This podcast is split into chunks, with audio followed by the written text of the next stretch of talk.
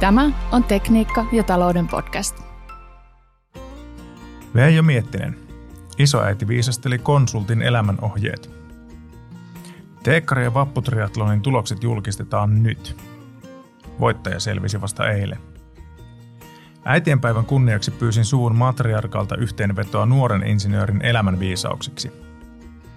Mummi totesi, että elämä on opeteltava ja elettävä itse, mutta bisneksen opettamisessa hän on parempi kuin kotimaan konsultit. Hänen salaisuutensa on seuraava.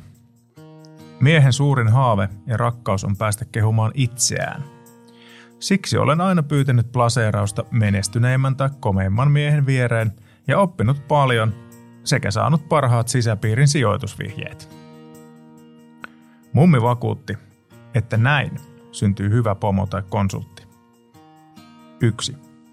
Omaksu uudet asiat ensimmäisenä, mutta älä tuo niitä markkinoille ennen kuin firma ja asiakkaat ovat valmiita.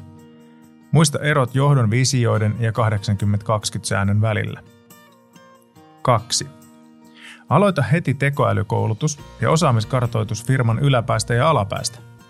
Keskijohto ja asiantuntijat ymmärtävät ja osaavat jo, mutta ylinjohto on PowerPoint-tasolla ja alakerta pelkää työpaikkojensa puolesta.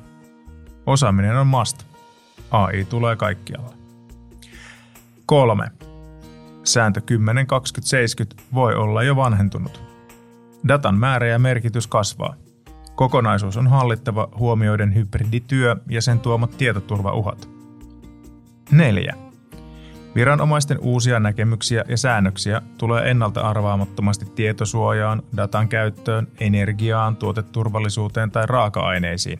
Resilienssi kunniaan. 5.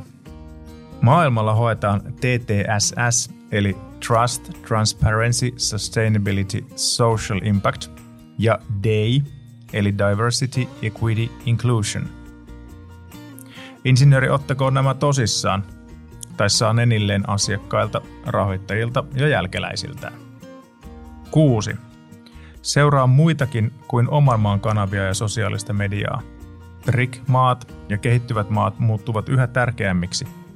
Niissä vallitsevat eri lait ja käytännöt, kuten Venäjä on opettanut. 7. Empatia ja välittäminen ovat yhtä tärkeitä kotona, asiakkaissa ja työelämässä. Anna läheisille tilaisuus loistaa, mutta sitä varten on annettava myös jatkuva mahdollisuus oppia asioita ulkona yhtiöstä ja pois kotimaasta. 8.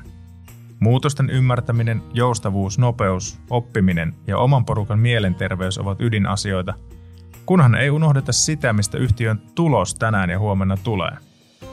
Jatkuva piiskaaminen ja kulukuri ovat kauniiden sanojen kääntöpuoli. Kohdat 9 ja 10 täytetään asiakasta kuuntelemalla.